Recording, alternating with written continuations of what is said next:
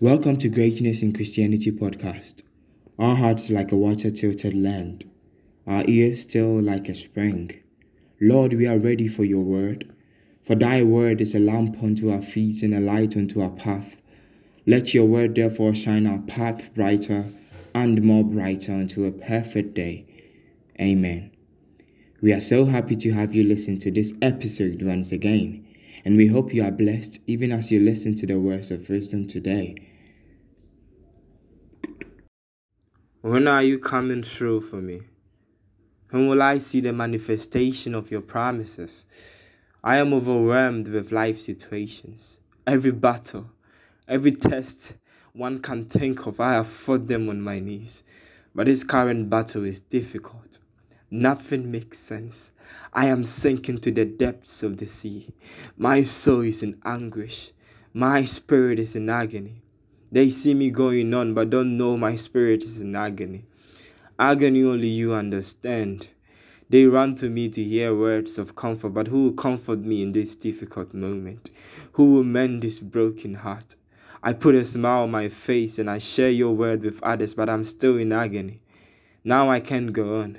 My spirit is in agony. Agony only the Son of God knows and understands. You were once human. You once bled felt pain and was broken. I am in agony and I'm reaching out to you. Only your word can lift my spirit. Say something, my Lord. Say something, my Lord. Quicken my spirit with your word. In few days, my son, people will talk about your gains. They will not know about this agony and the pain till you tell them. They will be surprised and they will ask, How could one go through all this and still have joy on his face? Now it seems all hope is lost, but don't be worried, my son. When all hope is lost, I take your hand and I step in. When you are in the deep and drowning, I take your hand and I bring you out. When your strength is failing, I come in and I strengthen you. Your season of agony is over and you're entering into a new season, a season of unending joy and manifestation of my promises, a season of perfection. You sowed in tears, and now is a time for your joyful harvest. Beloved, agony is a seed for greatness. Agony is a season that ushers you into greatness. When you are in that season, learn to stay on your knees. Learn to cry out to the Lord. It is only for a moment. It is only for a moment.